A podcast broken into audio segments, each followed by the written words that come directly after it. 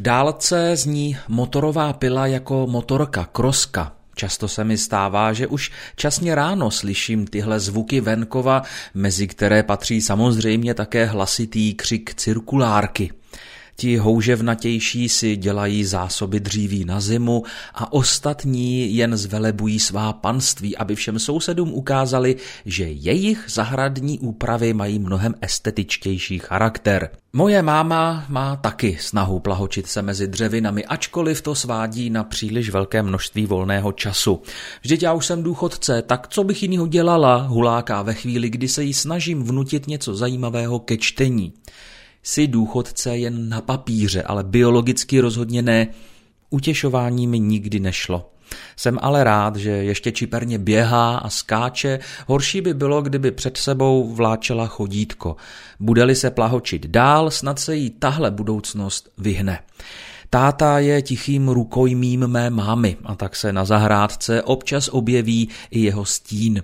Neběhá, neskáče, jen se těší, až se bude moci vrátit domů. A těší se většinou tak intenzivně, že si občas odskočí na jednu kávu, druhou kávu, přepnout nahrávání vědomostní soutěže na nějaký detektivní seriál, aby se zase potichu vrátil ke svým jasně stanoveným zahradním úkolům. Ve chvíli, kdy se máti nedívá, posedává na lavičce a pozoruje ptactvo. Mají se oba nesmírně rádi, s legrací i bez legrace. Mojí vrcholnou zahradní disciplínou jest sekání trávy.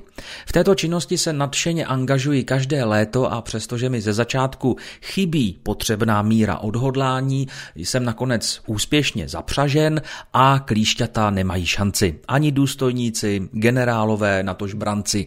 Armáda klíšťat teď mašíruje do vyšších trav. Naposledy jsem to kosil minulý víkend.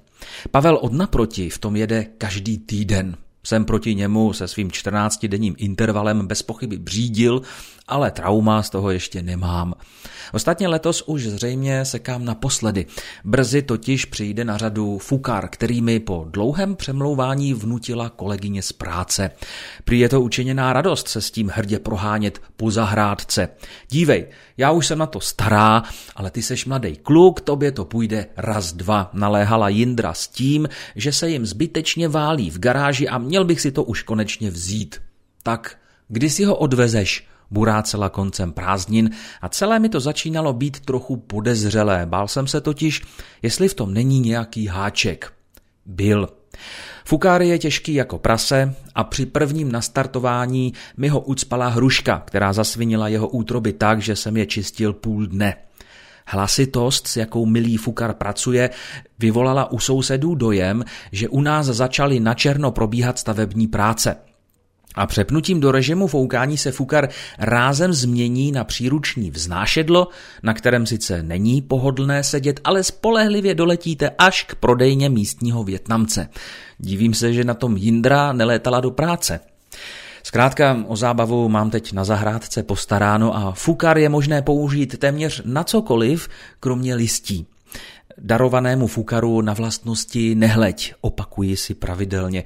Zejména pak ve chvíli, kdy mám v rukou hrábě a pořizuji si další mozoly, zatímco fukár spokojeně odpočívá v garáži nebo tam jen tak stojí na stráži.